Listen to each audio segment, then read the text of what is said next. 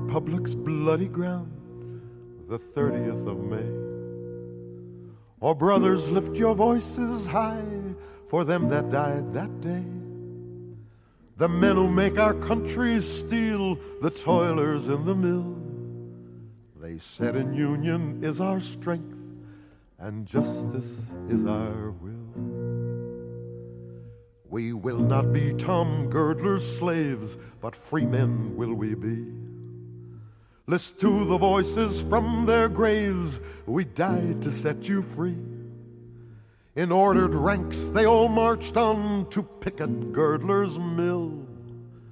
They did not know that Girdler's cops had orders shoot to kill. As they marched on so peaceably, old glory waving high. Girdler's gunmen took their aim and the bullets began to fly.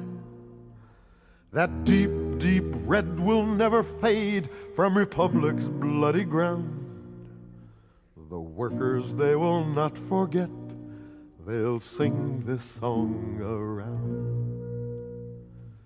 They'll not forget Tom Girdler's name or Girdler's bloody hand.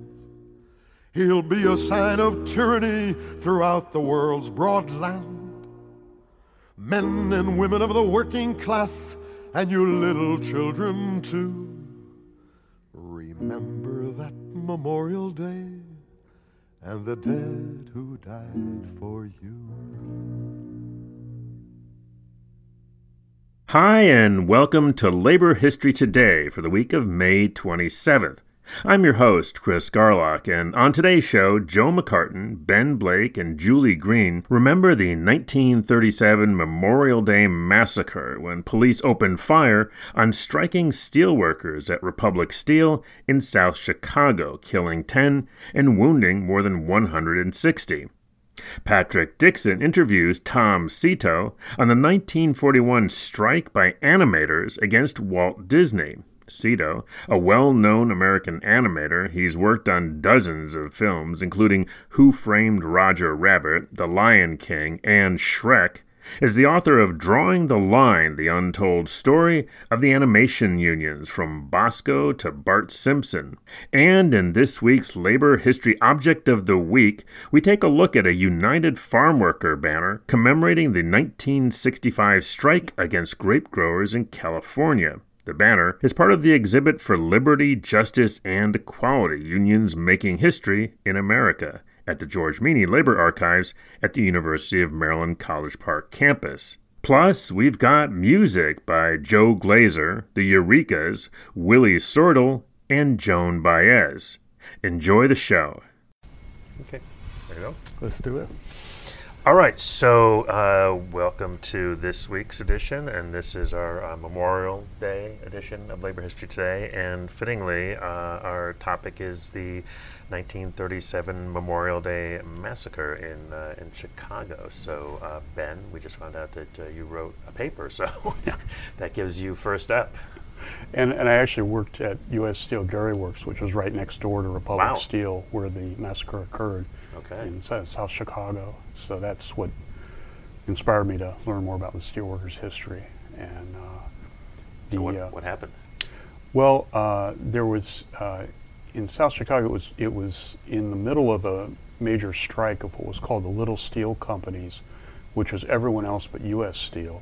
U.S. Steel had recognized the Steelworkers Organizing Committee, the the CIO, Congress of Industrial Unions uh, or Organizations uh, union within the steel industry, industrial union. Um, U.S. Steel had done that without without a strike. You know, it was just negotiated. John L. Lewis negotiated it. Uh, it was kind of in the wake of the GM sit-downs, and so U.S. Steel didn't want the same thing to happen in their plants. They were beginning to get war contracts, wanted to keep them going, so they signed up. That didn't happen with Little Steel, which was led by um, a guy named Tom Girdler of Republic Steel, who was a, like today would be considered some of the conservative anti-union types that exist today, who uh, staunchly opposed the union. He said he was called by the steelworkers uh, potatoes girdler uh, because he said uh, he had a farm and he said he would go back to growing potatoes before he recognized the union. Uh, so that's how he was characterized by, by the workers. But he was staunchly anti-union. Um, his company alone bought Tommy guns, Tommy machine, Thompson machine guns, 50,000 rounds of ammunition before the strike started. Uh, just his company was one of uh, uh, two other companies that were in the Little Steel Strike, uh, Youngstown Sheet and Tube, um, and uh, uh, Inland Steel. So, Wait, wait, wait. I'm sorry. I have to stop you there. okay, So this is 1937. yes, Right. and there's a strike in the offing, and this It's in progress, It's yeah. in progress, and this Yeah. guy does what again? Well, before the strike, he started getting the machine guns. Right? yeah, yeah. was They this like just like a like a s- I It mean, was They- what, like what a standard did. what people did. yes, it was pretty standard. Yeah. The La Follette committee that followed in this, er- like, went and investigated. That's where how we know about it. Uh, Senator La Follette, uh, Robert La Follette, uh, investigated this, and that's how we know afterwards. But all these companies stockpiled large amounts of ammunition, and prior to the Memorial Day strike, uh, two workers were shot and killed in what was called the uh, Women's Day massacre in Youngstown. Uh, a worker was killed in Cumberland, Maryland, was shot dead on the picket line. Um, uh, so that there, there were a total of 18 workers that were killed overall during that strike. And so the companies were very well prepared and they were highly armed. They had Republic Steel Police um, that, you know, uh, there's a there's a great video in Monroe, Michigan, where they broke the strike and they have two Republic Steel Police with Thomas Thompson machine guns and sheriff, reinforcing Sheriff Hogg in that county. Uh, so um, the workers were really courageous in facing down those weapons and literally facing down gunfire. Um, and in Chicago, uh, that was kind of at the height of the strike. And so you had a protest rally called um, outside the Union, uh, the Union Hall. And so maybe a thousand, fifteen hundred people gathered. It was a Sunday event. It was sort of, the atmosphere was a, uh, like a picnic holiday atmosphere uh, over the holiday weekend. And you had kind of steelworkers from around the Chicago region there. And so they decided to march on the south works of um, uh, Republic Steel. And up to that point, the uh, company had and the Chicago police had prevented any kind of picketing. So the idea of marching on the mill was to uh, establish the right to picket. And uh, so the march began and crossed this big field, and the, the Chicago police, who were housed within the steel mill, paid for by the company and, and equipped by the company to some extent, uh, basically met the workers lined up uh, at the edge of the field as it uh, came close to the mill. And uh, there's not a real clear account, but there was kind of a uh, the p- several hundred police blocked the line and uh, the, pr- from the protesters marching on the mill, and uh, words were exchanged. Uh, Not not like, hey, how you doing? Nice day. no, well, it. I mean, it's interesting. Like um, the frontline accounts seem to say that uh, there might have been some things thrown from the back of of the protests of limbs or something with stones or limbs. I mean, nothing. You know, the workers weren't armed, and uh, there might have been something going on like that, something fair, very minor. But what happened was the police actually opened fire at point blank With live range ammunition. with live ammunition, and this is caught on. It was caught on th- four newsreels, and uh, the Illinois uh, Labor History Society has re- uh, has a CD uh, or DVD of the actual uh, attack on the workers, and uh, I think it's available other places. It's available on YouTube, and it's very scary to watch because you see workers fleeing and running away, and police shooting them in the back, and so. Now, uh, for a while, those were suppressed, isn't that right? The film. Yeah. Yeah, like banned. Yeah. movie re- movie reels like that used to be shown before movies Sure. in theaters, but this particular footage Ben's talking about was so inflammatory because it's clear that the police were shooting into people's backs. Well, and Joe, I need you to give us some context here because I mean, I, you know, a lot of us have seen the photos. I mean, and, and you know, you study anything about labor history. There's you know, there's there's lots of massacres, um, mm. you know, but it just seems astounding to me. You know, just hearing Ben talk about how this was this was premeditated. It wasn't. You know, right. so so can you set some, some sort of context for this? I mean, why was it a routine thing for employers right. to you know prepare for a strike by getting guns. Right. Well, that that kind of thing happened all over the place in 1919, say, in the strikes right after World War One, um, including the steel strike. Then lot lots of you know um, state-enforced violence uh, helped break that strike. The Wagner Act had only been passed in 1935, so you know, theoretically workers had a right to organize, they had a right to strike. But even then, that law was, people didn't know for sure whether it would withstand the Supreme Court scrutiny. It, it, in fact, was before the court in the spring of 1937. It got decided, I think, in mid April. I think it was around April 13th. The Supreme Court upheld that law by a five to four vote. Um, so seemingly, the court had validated people have a right to organize, they have a right to strike, and yet employers, uh, as was clear in the in the little steel companies, um, basically said the law be damned. You know, they had you know run things uh, differently for a half century, and uh, they weren't prepared to give up some of the old methods. And as you know, Ben recounts in Chicago um, they, you know, as happened time after time, um, they, you know, c- close collaboration often with police and uh, the local big employer. Um, the police, um, as Ben says, they're they're housed and billeted by the company, and you know they're there to protect the company.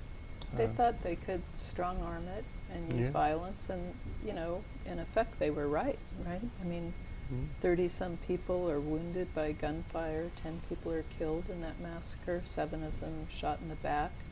The next day, the Chicago Tribune headline read Chicagoans led in steel strike by outsiders. Mm. Oh, wow. And failed to list the names of the dead. Um, yeah, so the public gets an idea that somehow radicals instigated this violence. Uh, started it, you know, but as Ben says, you know, the footage shows otherwise. Which sort of goes back yeah. to our conversation last week about the whole thing about immigrants. I mean, it's, it's either explicit or implicit in that sort of, you know, outsiders kind right, of idea, it's a way right? of othering them, right? right? To not see them as humans who have just, you know, paid with their lives by fighting for their rights by not listing their names, by talking about outsiders in control or communists, you're mm-hmm. you're making them less than human. Mm-hmm. Like somehow they asked for it. You know. Well, but what's interesting to me, uh, a couple things on this, you know, the idea that, um, you know, that unions, it's a reminder that unions, and this is, you know, the, the really the later 30s, right? This happens in well, this was this was at the height of union influence almost. Right. right? The high water mark right. for unions, right? And, and yet, the, yeah, the, the first five months of 1937 were extraordinarily important. Uh, they were both the high point, but you could also say kind of a turning point. Um, it was, uh, I think, on December 30th of 36 that the Flint sit-down strike began. It ended on February 11th with, you know, GM, long an anti-union company, having to recognize the union. And GM tried to do the same kind of thing. They sent um, cops to try to, uh, you know, get the workers out of the plant in the famous Battle of the Running Bulls. Um, so GM tried to push back. They failed. They recognized the union. Um, U.S. Steel followed, as Ben said. they concluded, you know, they didn't want to strike. Um, and they were almost half of the steel market of the country. So they felt like, well, we can work out a deal with the union, and we can, you know, basically absorb or pass on the costs. But the little steel companies did not want to follow U.S. Steel.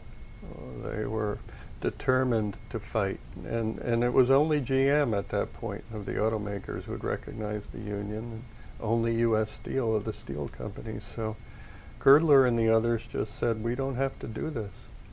And, um, you know, Julie, I'm sure, can talk more about this. This kind of revealed Roosevelt's tenuous position, too, because he'd been a supporter of the labor movement. Uh, and in effect, uh, his sympathy had been crucial in the wins in Flint and, um, you know, the breakthrough probably at U.S. Steel. Um, but um, he was not necessarily a reliable ally either. Right, right. That at this point, he's under tremendous pressure too, right? Because corporations, capital is is fleeing. They're shifting against him big time. They're mobilizing, um, and so he's you know he's felt some pressure all along, I'm sure, from them. But at this moment, he responds. John Lewis appeals to him um, to intervene, to take a stand on the side of the workers, and FDR not only refuses, but he responds by saying, "A plague on both your houses." Wow. Mm. Wow. So You're on your own. Yeah, he's turned Yeah, his back Basically, to the whole thing. That's what he. So when he said that, just to be clear, when he said that, was that just a private thing to Lewis, or was that out there so that the companies knew I think it was a public. It was it was public. quoted. It, It was, was- I think it was one So of the everybody things he said in one of his press gaggles that he sometimes had. You know. Right. so Um, this is really the moment when the tide turns against labor. Right. It ends labor's upsurge in that decade, and it's not until the, you know, with the military buildup Mhm. um, and entrance into war in the 40s that finally Little Steel signs a contract. Well, you know, in the, in the Labor Fest, we've been uh, working with Goethe Institute to celebrate the 200th birthday of Karl Marx, and so it's been very interesting. To, you know, it's a, frankly, it's been a long time since I thought this much about Marx, although it keeps popping up because we just uh, th- this idea of this struggle between capital and labor. But I'm thinking about, you know, this is the pitch. These are pitched battles. I mean, and, and Joe, you're saying that this is, you know, a couple of years of, you know, literally, you know, just, you know, capital arming itself and workers largely unarmed. I think, right? Mhm. Um, but it's also,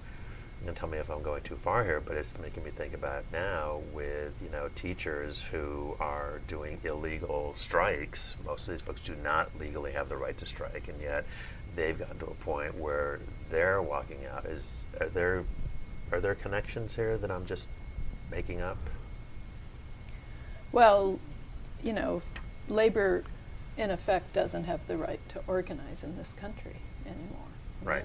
I mean, the, the, the, the limits have become so severe that we really rely upon um, creative mobilizations like what teachers are doing and cab drivers and domestic workers and the fight for 15 those kinds of creative tactics are what's needed. So it's um, it's an interesting comparison in the sense I mean you don't have machine guns being purchased by employers right now so it's a very different time in that sense.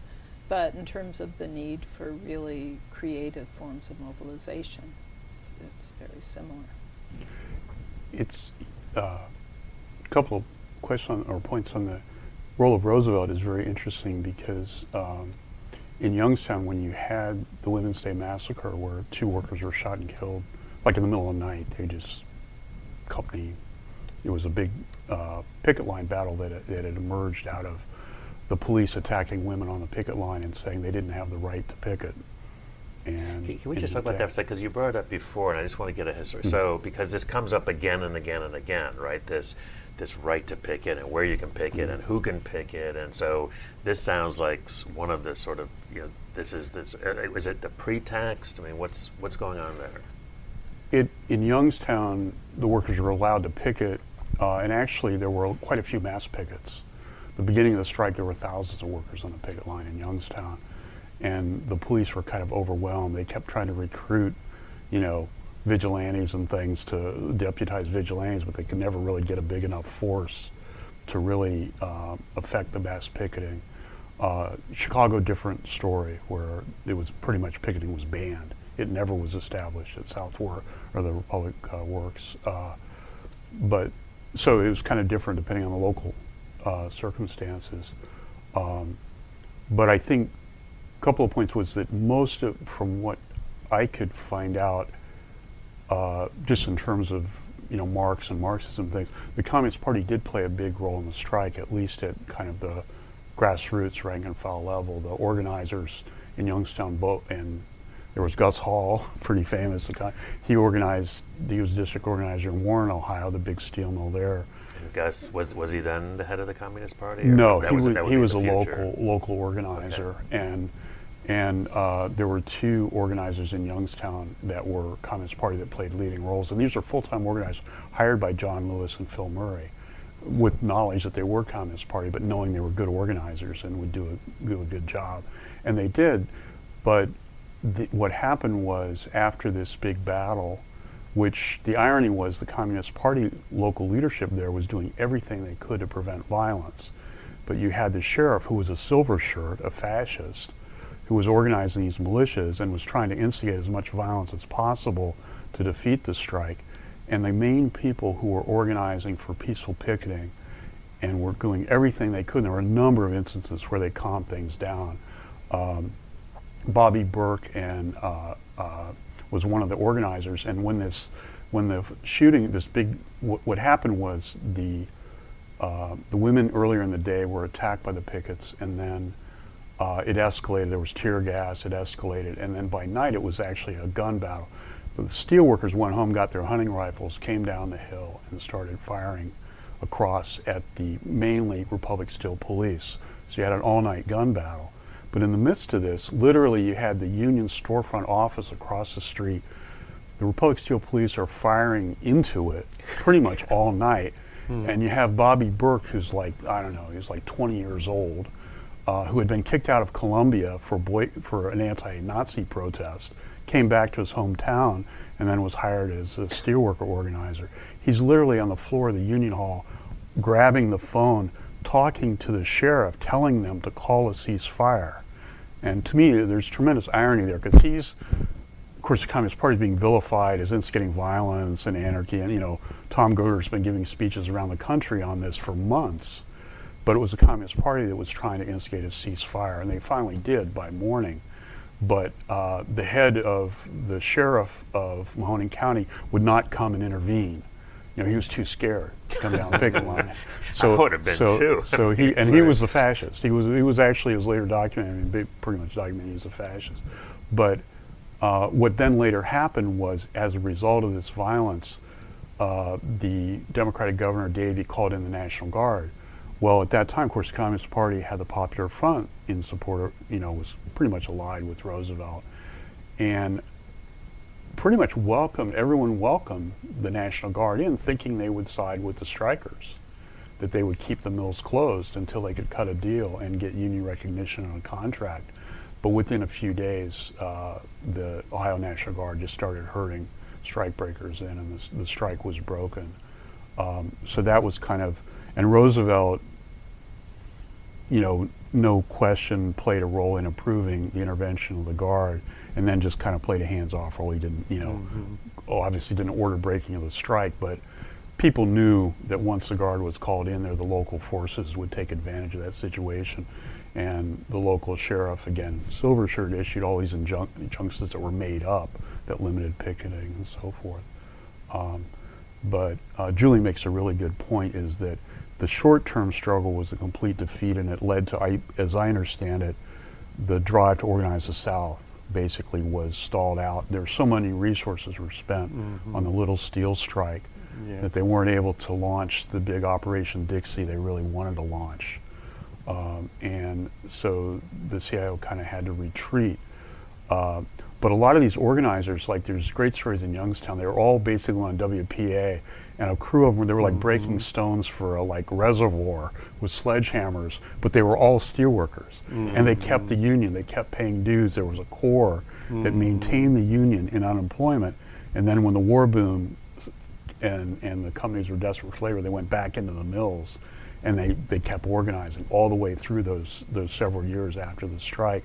So then by 42, the company signs a contract Con Girdler's still president of the company, but he doesn't show up for the signing. You know? and he didn't go back to his farm, you know, to the go back to disappointment. The Girdler? yeah, to the disappointment. But the Roosevelt shifted him out of steel into the aircraft industry, so Right. to try to keep uh, labor peace, you know, during the war. All right. Well, unless uh, there's anything else on the uh, Memorial Day massacre, I think we'll we'll move on. Sure, yeah.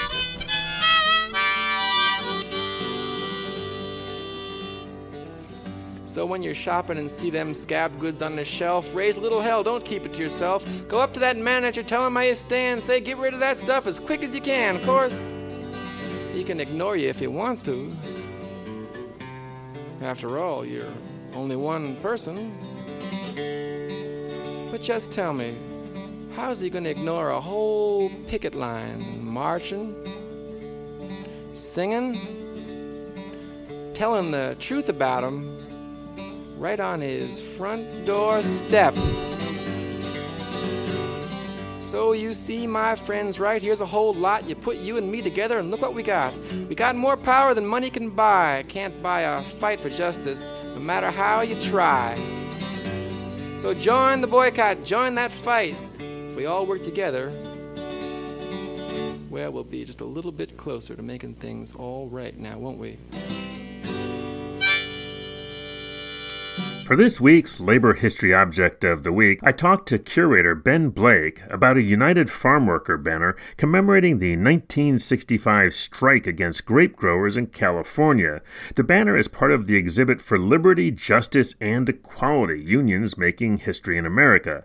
It's at the George Meany Labor Archives at the University of Maryland College Park campus. Yeah, this is an amazing flag from the United Farm Workers organizing. Uh, it commemorates the 25th anniversary of the Delano strikes. and it looks to be uh, of course it's the classic uh, farm workers red and uh, of course a lot of the photos from the time are black and white but if you've seen footage they you know they always had these red banners with the black uh, the red and black right Yes, and that's kind of one of the reasons we put it in the exhibit is it's really stunning and really stands out. And it kind of puts you in that time when they had these flags on the picket lines out in the fields uh, calling workers out on strike. Now, on this one, as you as you mentioned, this is a comm- this commemorates it. Uh, so you've got the United Farm Workers, AFL-CIO, but and then in the middle, uh, you've got, of course, the, uh, uh, the the the classic bird that the uh, the farm workers. Um, and I actually don't know. It's an eagle. I believe it's an eagle. Okay, um, and then underneath that it says. Uh, 25th anniversary, Delano, 1987. That's really, really cool. And then we're looking at some signatures. Uh, and I see, obviously, up here on the uh, upper left, uh, that's very clearly Cesar Chavez. What's underneath there? I think that's Arturo Rodriguez, if I'm not mistaken. Oh, and Dolores Huerta. Wow, very cool.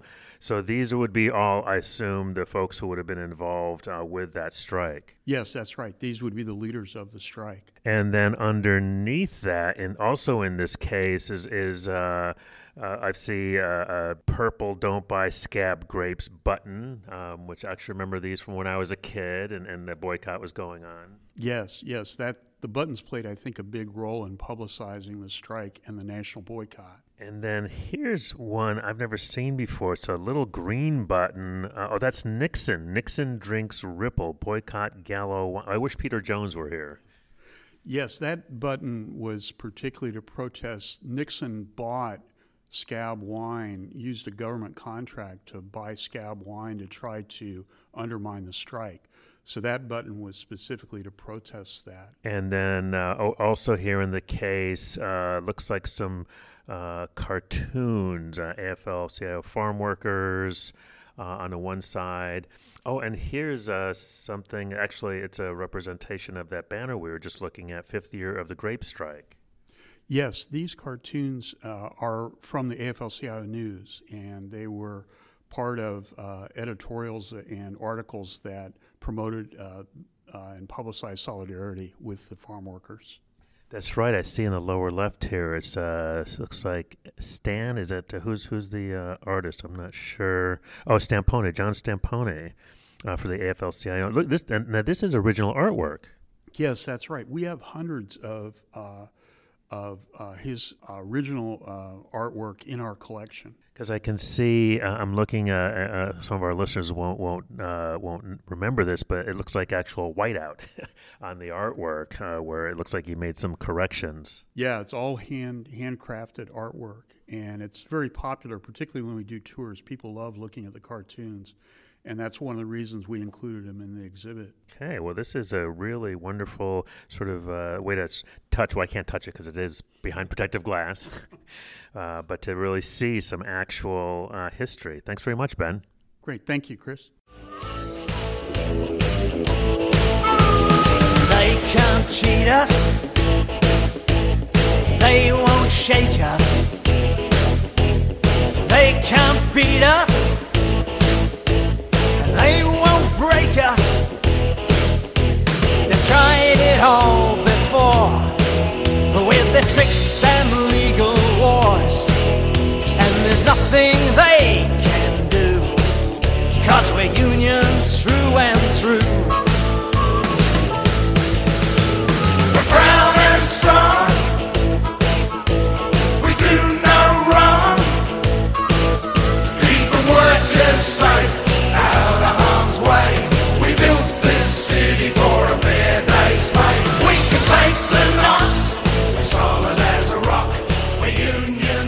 Next, Patrick Dixon interviews Tom Sito on the 1941 strike by animators against Walt Disney. Sito, a well known American animator, he's worked on dozens of films, including Who Framed Roger Rabbit, The Lion King, and Shrek, is the author of Drawing the Line, the untold story of the animation unions from Bosko to Bart Simpson.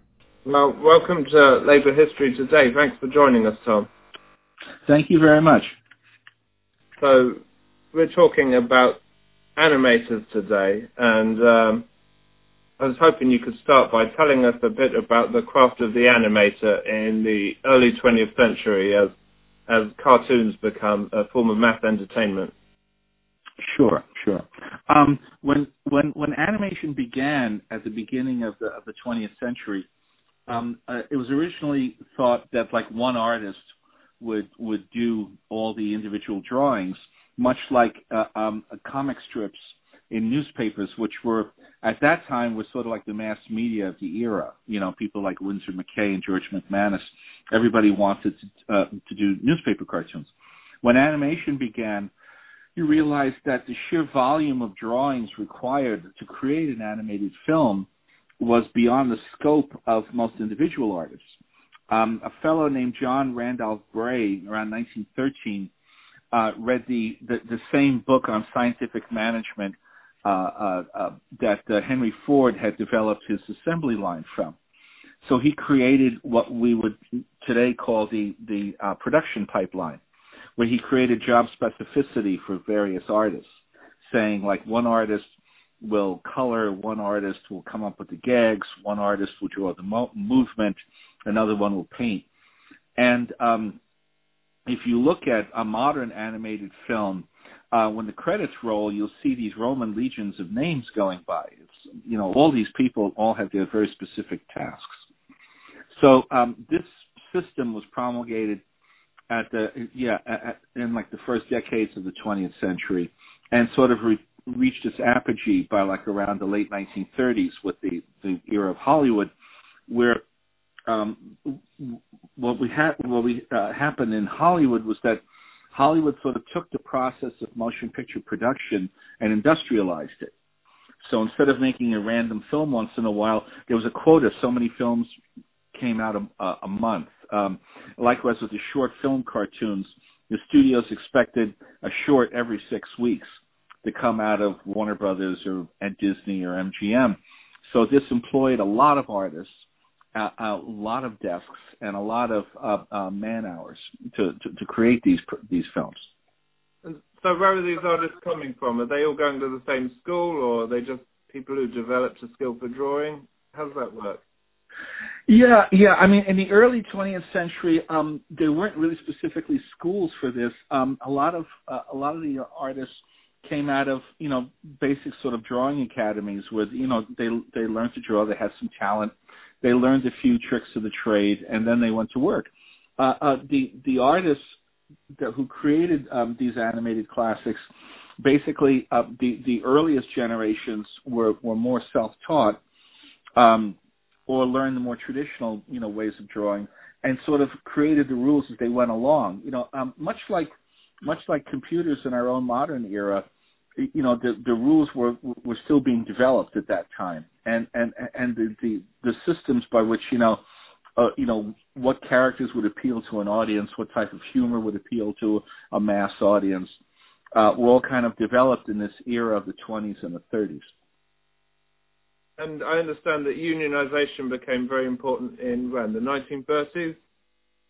Yes, yeah, yeah. Around um, uh, uh, around the time of the uh, uh during the Great Depression, uh, there was a period when when Franklin Roosevelt uh, took over the White House and, and did the bank holiday to basically freeze the assets of the banking system to create to to prevent any further collapse. Hollywood went into kind of a cash panic because Hollywood was basically buy, uh, borrowing and and uh, and spending, you know, sort of, you know, you know, freely.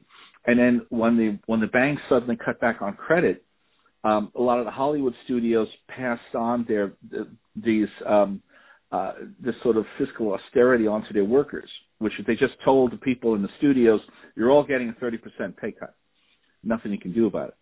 And uh, this angered a lot of what, what we call the back end of of of uh, of uh, studio production, which is you know all the people who do the lights and the scenery and all. And um, that began the push towards unionization. Uh, um, if you if you look at the history of of Hollywood, uh, you know, union guilds, uh, most of them kind of started around the mid 30s, and then won recognition by the end of the 30s, by like around 39, 40, like that. And so the cartoonists are following right along with that. The, the first cartoonist guilds were formed around 1935. Uh, the, the the the Hollywood unit around 1938 and they really started to win recognition in 1941.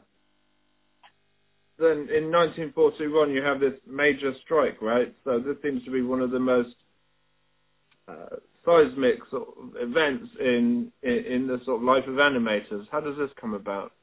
Yeah, yeah, you know, you know, it's it's interesting, yeah, because um, I was fortunate enough that when I began my career as an animator, a lot of the golden age artists were were ending theirs. Uh, you know, the, this sort of older folks, and, and and the thing that struck me was that I never really heard anything about this uh, uh, the, this issue um, in in books. You know, about you know the, all those books about you know wasn't Hollywood wacky or wasn't wasn't Walt Disney a wonderful wonderful person, uh, all like that. And then you know the artists who lived through it it's the most important thing that happened in their lives. Like they, they even more than World War II. You, you know, was was what did you do? Uh, you know, on on May 29th, 1941, when when the picket lines went up, and and and I noticed that some of these artists, either who crossed, uh, you know, the Disney picket line or stayed out, uh, you know, and, and picketed, they carried that animus towards one another to the end of their lives. You know, they'd be in their 80s and they're still mad at one another and I thought, my goodness, what is this thing that happened? You know, and um, and it was this sort of like seismic shift of uh, the, the the the the other studios uh, like Warner Brothers, MGM, Paramount, and all. They formed their uh, uh, union, uh, uh, you know, unionized rather quickly because they were relatively small groups and all. The Disney studio, like, uh, uh you know, like the other studios like MGM or, or, or Warner Brothers had units of maybe like about two or three dozen people. The Disney studio was like 800 artists, and then with like a further like uh, 800 support personnel. So it was a very large, uh, you know, very large studio, and everybody knew that if if unionism didn't work at Disney's, it wasn't going to work anywhere. So everybody knew that that was the final battle.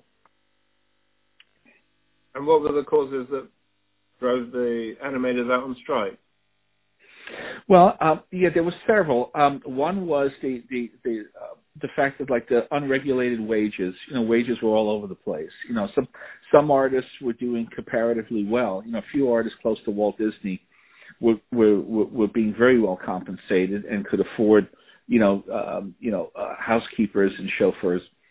And um, you know play polo, and then other ones were being paid the equivalent of a of, of a house painter. You know, uh, uh, you know, th- there actually was a story of a of a young woman painter who was was cutting back on her um lunches and and all because to feed her children because her husband had abandoned them because of the great depression. He had run off. And so she was she was taking care of her mother and and her and her two children by herself and at one point she actually fainted at her desk from malnutrition and like and this was kind of a shock you know uh, um uh, a lot of the uh, also there was the issue of, of credits which is um up until 1940, Walt Disney wouldn't allow any credits on the films but his own name. So you just saw, you know, Walt Disney, you know, period. And and the, to the general public, you know, they probably came away with the idea that Walt Disney did everything himself. You know, and and you know, and then when you told people that you were a Walt Disney artist, they were like, "What's that?" You know, and and that kind of rankled. You know, the, the you know, just like with the with the with the screenwriters with WGA, credits were like a big issue of like of like you know like I want the credit you know I wrote this thing so I, I'd like to see uh, uh, you know I'd like to get the credit for it. That was it, and then and then there were other things like in, in most of even though the 40 hour week um, had been passed by you know by federal law in 1913 in 1941 uh, most of the Hollywood uh, uh, animation studios had a six day work week you had a 46 hour week so you you you had to come in on Saturday and and and do like nine to one or something like that on a on a Saturday. And if you had a problem with that, you would talk with Uncle Walt or Uncle Max, and and and they would let you work Thursday night till eleven. And that was a regular week. That was an overtime. And and most overtime was completely uncompensated. And so the Screen Cartoonists Guild wins the strike. How does that change how does that change any of these issues? Well, um, uh, uh, after the after the guild won the strike, um, uh, everybody's you know uh, like wage scales were set, and and wage minimums were set, and for most of the people in the studio, uh, their salaries doubled overnight. Uh, you know, and that's the thing that's not mentioned in a lot of other you know histories. Um, also, uh, you know, if you if you wanted a vacation or you wanted you know your weekend you know you you know they went to a 40 hour week and uh, they started to compensate for for overtime and if you wanted a vacation or time off or something like that uh you, you know you know you know it could be negotiated. Likewise firings um were uh, were now were now like subject to negotiation where you you got at least two warnings. Uh there's a famous story of Walt Disney firing somebody on the spot because he overheard a dirty joke in the hallway, and and it wasn't even directed towards him. He just happened to be walking by as two artists were talking to one another and telling each other a dirty joke, and Walt had the guy fired. you know, another time Walt Disney fired a, an artist during a meeting for swearing too much. you know, you, you know, it's it's a, it's a bit much. You've also written that um, that this strike led to new creative styles and new comic strips being formed. Yes, uh, uh, um, at the time, you know, you know, Walt Disney was such a all-pervading influence on the business, and and and you know, the success of his films, and the and and uh, not just uh, in terms of commercial, but also in an aesthetic value. Uh, uh, Disney really pushed everybody towards one common kind of style, which was the sort of storybook, um, uh, Germanic storybook realism style, which is like Snow White and and and uh, uh, Pinocchio. Um, a, a number of the artists by the 40s were getting kind of tired of that style because they've been working in that uh, in that sort of form for about 10 years, and you know, and there was a little bit of you know the the the old song "If That All There Is." You know, they were thinking you know they were thinking more interest. You know, at the time a lot of the artists, you know, were interested in Diego Rivera and the Mexican muralists, and they were looking at Miro and Mondrian, and uh, you know, why can't we do something a bit more stylized?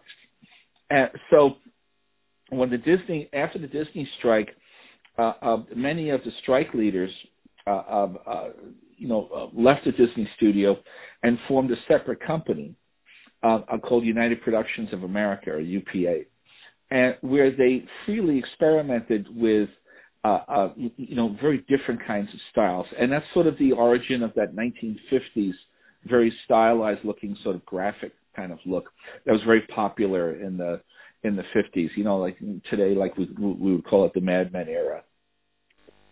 I see. And you entered the industry a generation later, and you've described this as a lost generation of animators.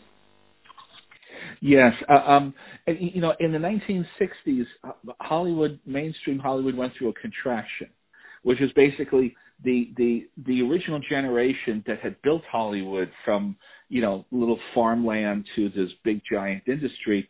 They were retiring. You know, Jack Warner retired, and Louis B. Mayer left, and Carl Laemmle left, and and and and Hollywood was faced with the challenge of new mass media like television so so uh, there was there were like big cutbacks in production, and one of the first things to go and everything was the cartoon units on a lot of these studios. So you know the the Walter Lantz studio was connected to Universal, and the Fleischer studio was connected to Paramount. All these um, you know larger studios started to contract. So uh, if you were getting out of college in the 1960s, and you were saying, "Well, I want to be an animator," uh, you were discouraged. You were told, "Oh, that's not going. That business is dying. It's not going anywhere. It's a waste. Of, it's a waste of time. Just do something else."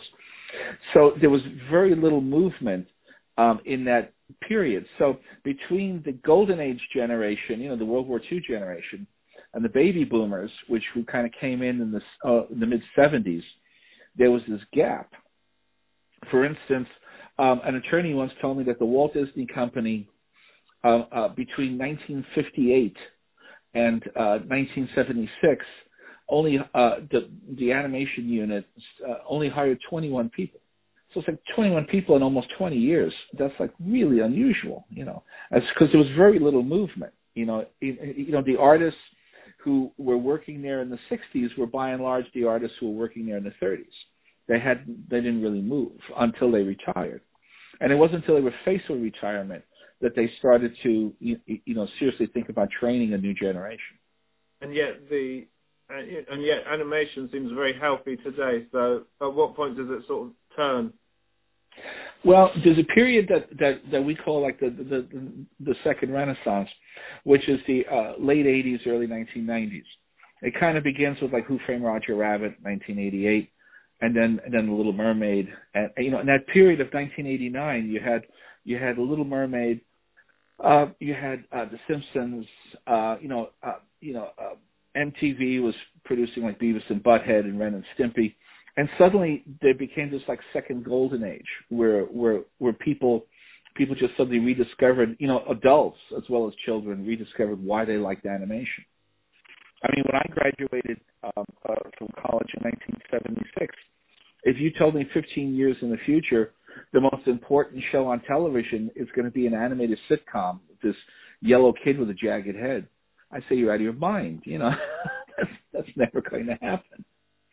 But you know that that that turned. You know, uh, just like before, before uh, Little Mermaid and Who Framed Roger Rabbit, um, um, uh, an animated film like let's say The Fox and the Hound, or uh, you know, or Pete's Dragon would come out um, and it would just basically break even. It would make its budget, and then it, and then all the profit was made in merchandise and in ancillary sales, like the television.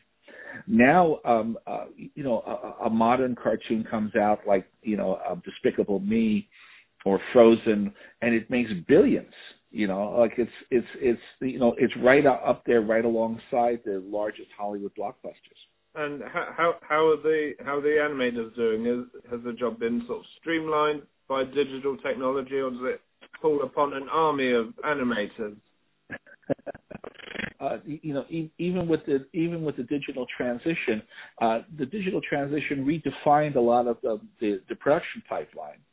So now instead of um, layout artists and checkers and and and and and, and painters. You have people doing modeling and rigging and, and compositing. So this is new job classifications, but it still requires a lot of people and a lot of man hours.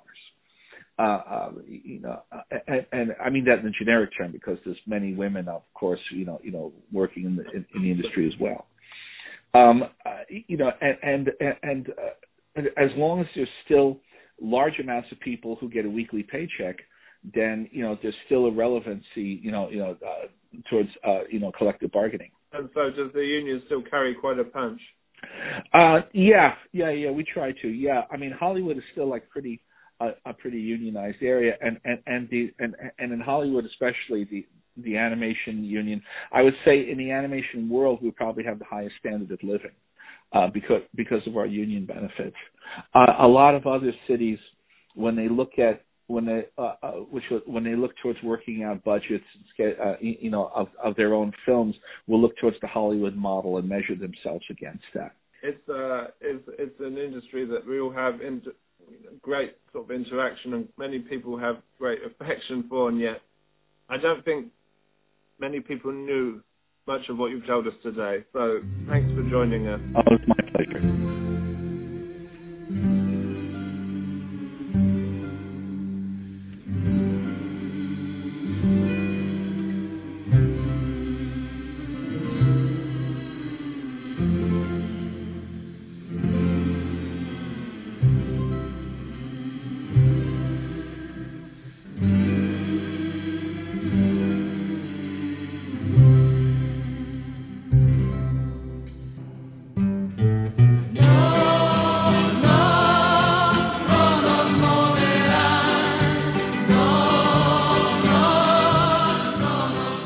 Labor History Today is produced by the Metro Washington Council's Union City Radio and the Kalmanovitz Initiative for Labor and the Working Poor at Georgetown University.